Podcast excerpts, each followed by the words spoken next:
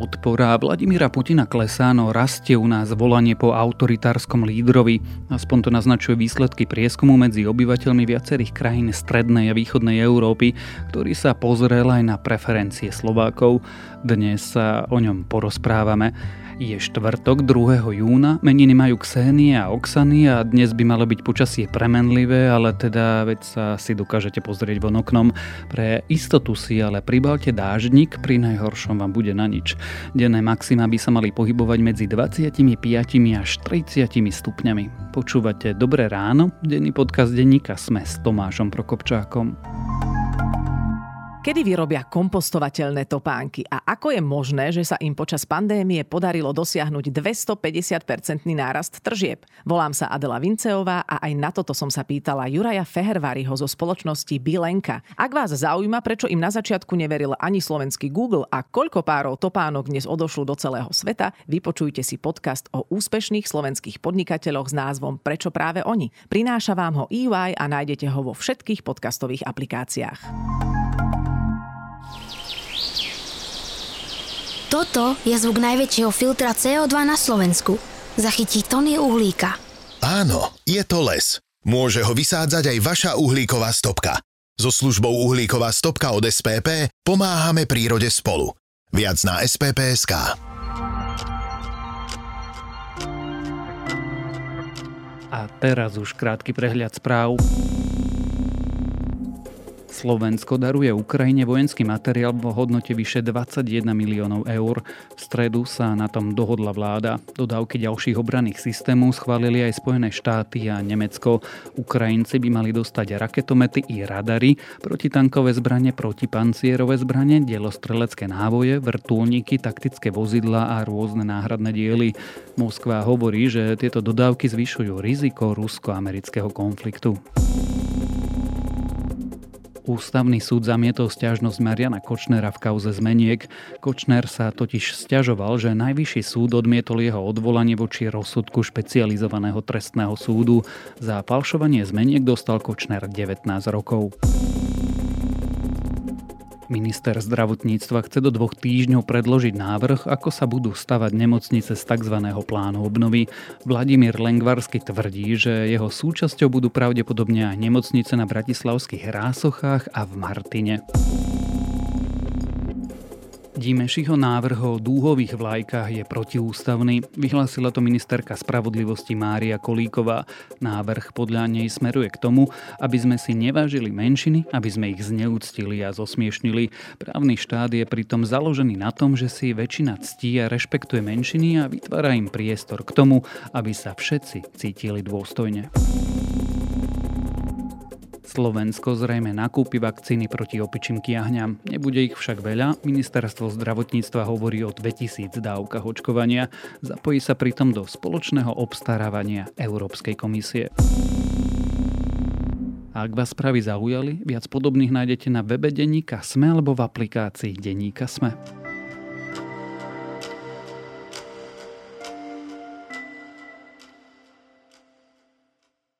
Najskôr tá dobrá správa. Na Slovensku rastie podpora členstva v NATO, výrazne klesla podpora Vladimíra Putina a rástlo aj vnímanie Ruska ako hrozby. No zlou správou je, že extrémne vzrástol počet Slovákov, ktorí by prijali autokratického vládcu. Naznačuje to najnovší prieskum organizácie Globsec, ktorý sledoval trendy vo viacerých krajinách strednej a východnej Európy.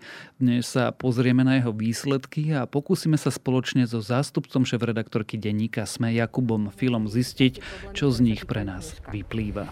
Podpisom tejto deklarácie sme dali jednoznačne najavo, že nám veľmi záleží na zodpovednej a jednotnej zahraničnej politike, na jednotnej spoločnej európskej politike a bezpečnostnej politike. Že nám samozrejme veľmi záleží na tom, ako bude Slovenská republika vnímaná v zahraničí, aby bola aj naďalej vnímaná ako zodpovedný a predvídateľný partner. Je jasné, že zodpovedná a jednotná zahraničná politika je možná iba vtedy, ak sú v zhode traja najvyšší ústavní činitelia. Môžem konštatovať, že z doterajších rozhovorov, či už s pánom premiérom alebo s pánom predsedom parlamentu a takisto aj z programového vyhlásenia vlády som presvedčená, že tú jednotu v hodnotách a v orientácii Slovenska v zahraničnej politike jednoznačne máme. A a som pripravená aj naďalej jej Kubo, je na Slovensku ohrozená demokracia? Áno. Ale aby som to trochu viac rozviedol, tak e, demokracia nie je niečo, čo je nemenné a stabilné a v jednom momente sme ju dosiahli a teraz môže byť ohrozená alebo môže byť v poriadku. Demokracia je vlastne neustály vývoj a zápas o nejakú mieru slobody, o, o nejaké fungovanie spoločnosti. Ale na Slovensku ten zápas v posledných týždňoch, mesiacoch, ale musíme si povedať, že aj rokoch sa zdá, že oslabuje demokraciu ako takú. A teraz nám to ukázali aj nejaké dáta. Hej. Ja veď tých určite, určite spomenieš niektoré z nich ale v zásade konečne na nejakých dátach vidíme, že to, čo sme svetkami, a boli sme svetkami počas eh, predchádzajúcich vlád a žiaľ Bohu, to potom následne namiesto nejakého ozdravenia ešte umocnil a nepoviem, že vláda Igora Matoviča, ale umocnil do výraznej miery sam Igor Matovič tak sa nám to začína ako veľmi pekne ukazovať. Povedzme si teda rovno na úvod tie dáta.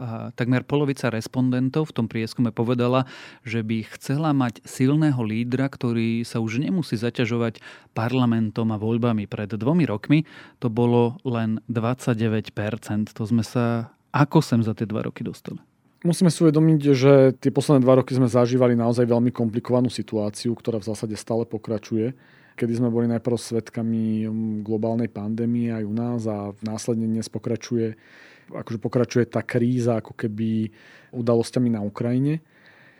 No ale hlavne sme boli popri týchto udalostiach svetkami pomerne nekompetentného riadenia, kedy v zásade verejnosť ho vnímala ako veľkú mieru chaosu a tým pádom aj zvyšujúcej sa neistoty. Takže tá odpoveď, že rastie potreba nejakého silného lídra, hej, ktorý by v podstate robil rozhodnutia a nesprevádzali by tie rozhodnutia škriepky, zvady, ten chaos, ktorého sme tu boli posledné dva roky svetkom, tak je prirodzené. Ale treba si povedať, že problémom sú aj tie elity, lebo opakovali sme to aj často. Ako to, ako to robí súčasná vládna koalícia, a menovite Igor Matovič, je práve ten problém v tom spôsobe. Hej. Ten spôsob v ľuďoch rozkladať dôveru v demokratické inštitúcie. Kým Robert Fico rozkladal právny štát a v zásade odovzdal tú krajinu s rozloženým právnym štátom, kde, kde v mnohých e, silových zložkách bola prerastená mafia, ktorej on bol šéfom, ako to vyplýva z, z rôznych výpovedí, tak tie posledné dva roky skrz Igora Matoviča pokračovalo ako keby nahlodávanie dôvery v inštitúcie. Hej? A to sa prirodzene proste prejaví tým, že človek a bežný človek a verejnosť e, nepotrebuje sledovať e, proste chaos, ale hlavne v krízových obdobiach potrebuje skôr mať tendenciu ako keby upokojovania a jasných rozhodnutí. Čo ale nemusí nevyhnutne znamenať, že on žiada autoritatívneho lídra, ale keď je tá otázka postavená tak, že či žiada človeka, ktorý sa neopiera o parlament a robí len rozhodnutia a, a podobne, tak mu to navodzuje ten stav. Hej? Ja sa tú nasledujúcu otázku logicky musím opýtať, aj keď je teda trošku falošne dichotomická, ale teda čo je horšie? Mať tu zlodejov, ale ľudia nechcú diktatúru. Alebo tu mať ľudí, ktorí možno nekradnú, ale výsledkom je to, že tu pol krajiny túži po tyranii. Ono sa nedá na to otázku odpovedať spôsobom, že čo je horšie. Obe veci sú zlé v každom období histórie alebo existencie by sme vedeli povedať, že ktorá z nich je horšia, hej, ale obe sú veľmi zlé a porovnateľne zlé. Ale čo je našim doslova do písmena nešťastím je to, že nasledujú proste okamžite po sebe. Hej, že Fico a jeho spôsob riadenia ako keby rozložil tie obranné, obranné mechanizmy štátu a demokracie znútra. A, a potom, keď malo prísť to obdobie, ktoré vlastne malo ako keby tie rany zaceliť a zahojiť, tak namiesto toho ten človek vidí e, nejakú neustálu zvadu a, a proste ako silné hranie na emócie. A postupne aj a postupne aj konkrétne kroky, ktoré povedzme nadraďujú nejaké skupiny ľudí nad iných, aspoň v tej komunikačnej rovine, no tak tá kombinácia zákonite vedie k tomu, že sa človek uchýli k myšlienkam na to, že, že nejaký jeden líder ktorý tu mm, urobí poriadok, je tá lepšia voľba. A ja si dokonca nemyslím, že ľudia si pod tým jedným lídrom predstavujú nevyhnutne autokrata typu Orbán alebo, Putin, lebo podľa mňa ten prieskum to úplne takto nereflektoval. Hej, možno veľ, veľká časť tých ľudí, ktorí odpovedali, si predstavujú nejakého osvieteného lídra. Hej. Len to samo o sebe otvára do budúcna riziko toho, že naozaj príde niekto, kto je autokrat. Ale kto bude autokrat? Znamená to, že tento prieskum je varovaním, že nás naozaj čakajú zaujímavé časy? zaujímavé, má pre mňa pozitívnu konotáciu. Tak uh, trochu tu sa... je taký citát, ktorý ho prečíta, ten hovoril, že nikdy si nepraj žiť zaujímavé, zaujímavé časy. časy. No, tak my tie zaujímavé časy už dosť dlho žijeme, len uh, ako keby v tom roku 2020 uh, existovala tá nádej, že tu bude, bude skupina lídrov, ktorí budú chcieť eh, robiť pozitívnu politiku a nielen v tých praktických prejavoch, ale aj v tej komunikácii. Hej. A budú stmelovať, upokojovať, eh, proste tie nebudú obyčajnými politikmi, ale budú tými lídrami. A to sa nám žiaľ neukázalo. Proste tá reprezentácia až na pár výnimiek, zase aby som všetkým nekrivdil, taká nie je. Oveľa výraznejšie, výraznejší sú práve tí politici, ktorí z pohľadu tej verejnosti rozkladajú tú spoločnosť a atmosféru a potom samozrejme rastú tendencie, kedy si ľudia začnú želať radšej pevnejšiu ruku. A to je práve ako keby nebezpečenstvo vládnutia Igora Matoviča. Ten prieskum ukázal ešte jednu zaujímavú vec na otázku, kam by sme mali patriť, alebo teda ako sa ľudia tu cítia. Hovoria, že chcú byť niekde medzi západom a východom. Čím chcú byť a ako sa nám to vlastne stalo? Ono to je trošku historická pozícia Slovenska Slovákov. Tam v zásade sa tie nálady spoločnosti až tak nemenia. Dokonca paradoxne sa menia skôr prozápadne, čo je dané, dané samozrejme ruskou agresiou na Ukrajine. Tak Slovensko vždycky už um, samozrejme aj Mečiarová vláda s tým pracovala a, aj Ficová vláda s tým veľa pracovala, že, bude tým pojítkom medzi tou západnou Európou a a tým východným blokom, menovaným Ruskom.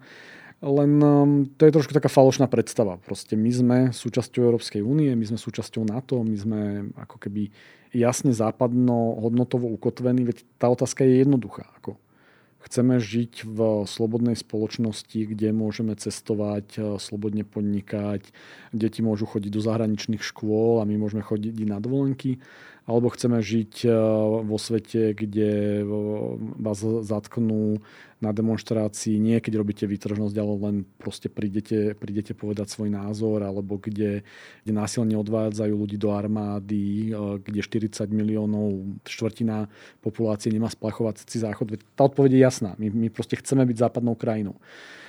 Takže ten sentiment je skôr daný tým, taký ten ako keby sentiment neutrality alebo tým mostom, ten sentiment mosta medzi východom a západom je proste daný tým, že lídry alebo politici, nenazývajme ich lídrami, v uplynulých vládach eh, posilňovali v ľuďoch to, že, že sa furt pozerali na obe strany a neboli schopní jasne zadefinovať eh, tú našu pozíciu. Ako vďaka Bohu vďaka Bohu za, za častie reprezentácie, alebo ako keby ten, ten prozápadný postoj je jednotný v súčasnosti. Po vypuknutí vojny, kedy, kedy jasne aj z pozície prezidentky, aj z pozície predsedu vlády Eduarda Hegera, aj z pozície ministra obrany sme sa jasne priklonili na západ. Len to musí, ako keby musíme tým ľuďom, nie my, ale ten štát musí ľuďom dlhodobo vysvetľovať, prečo nám z toho plynú výhody, prečo v zásade to ukotvenie je správne a nemá zmysel tuto nejaké vajatanie medzi tým, že či máme podávať e, ruku Rusku alebo nie. Nie je tam ale predsa v tom prieskume paradox, že vidíme náraz podpory NATO. Vidíme pokles popularity Vladimíra Putina. Zjavne vidíme náraz podpory Európskej únie. A zároveň na otázku, kam chceme patriť, e, hovoríme tak niekde tam v strede.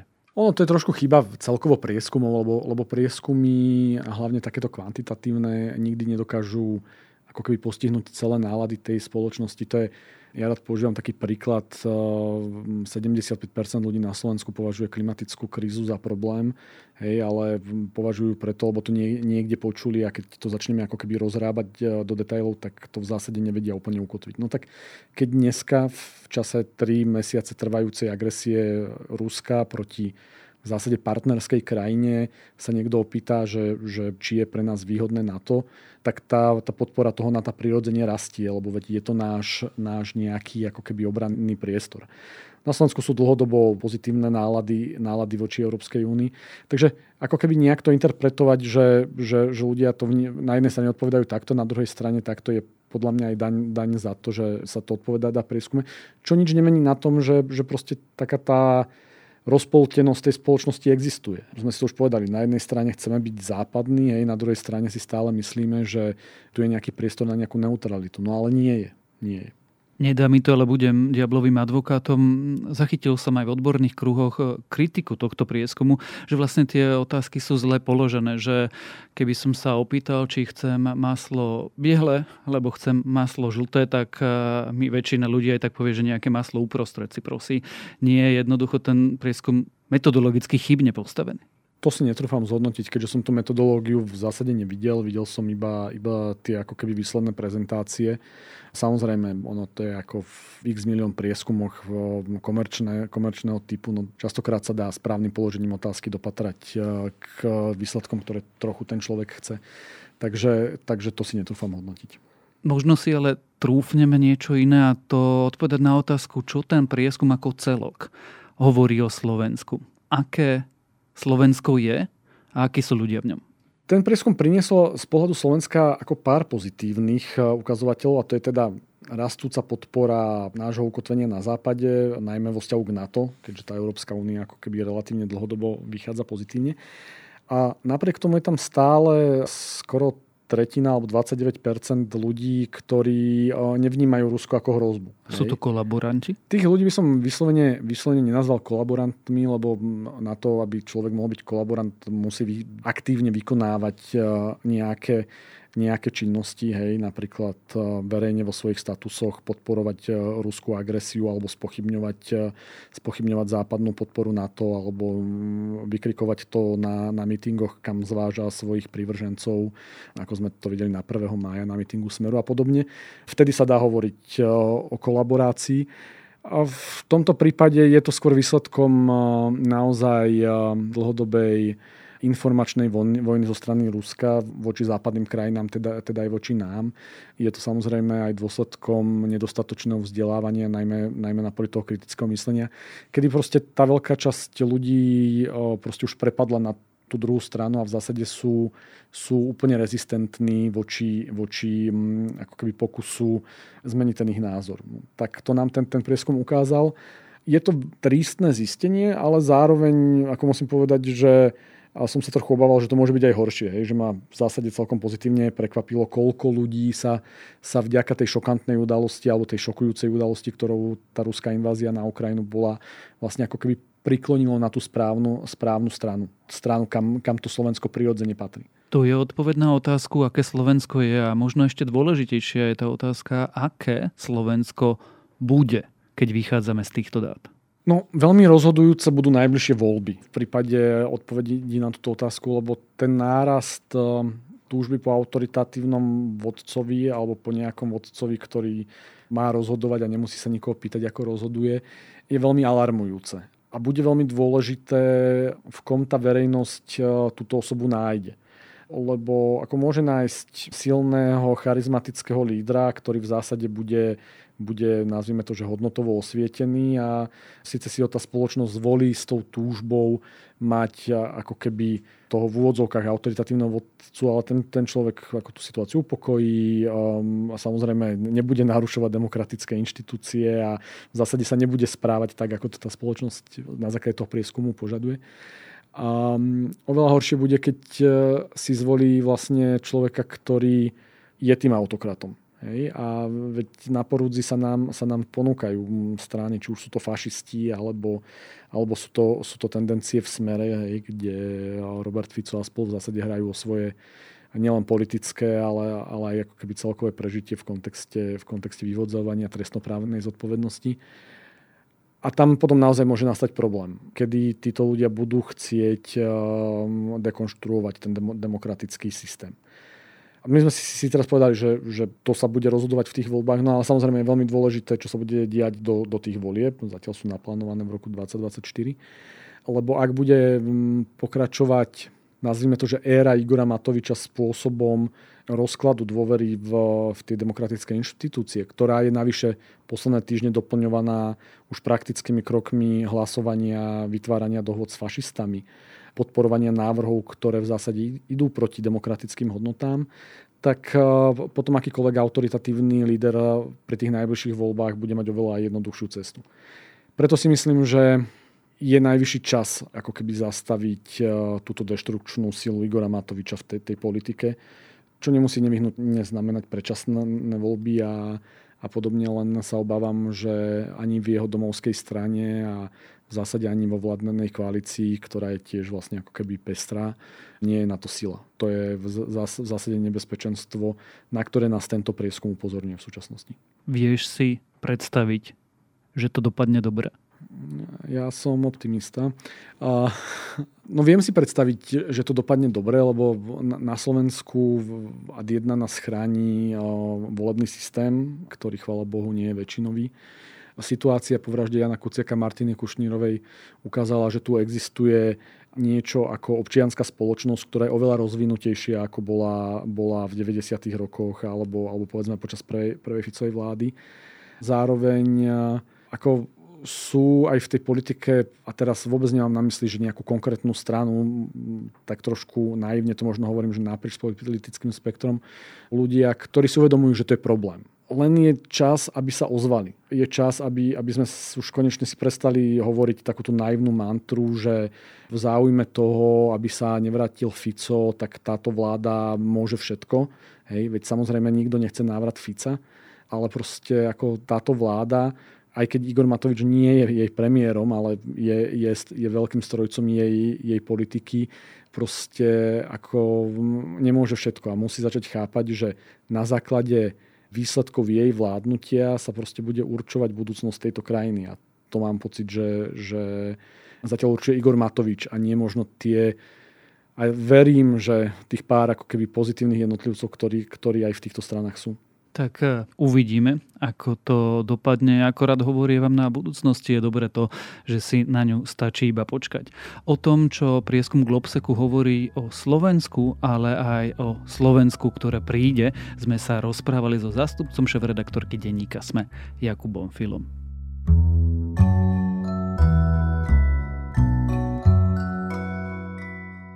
Často tu hovorievam, že dôležité je, aby sme si z času na čas urobili radosť. Tak ja som si urobil v kine. Ako platonický fanúšik pilotov a letectva som si musel ísť pozrieť nový Top Gun a viete čo? Ten film je dobrý.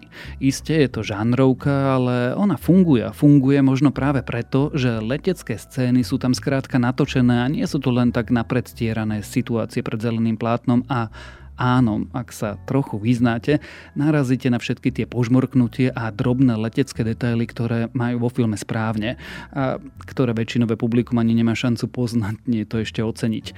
Toto je jedna z najzaujímavejších pôd stíhaciemu letectvu a preto návštevu kina odporúčam. A to je na dnes všetko, dávajte na seba pozor. Počúvali ste Dobré ráno, denný podcast denníka Sme s Tomášom Prokopčákom a pripomínam, že dnes vychádzajú aj nové epizódy podcastov Indeks A Ludzkost.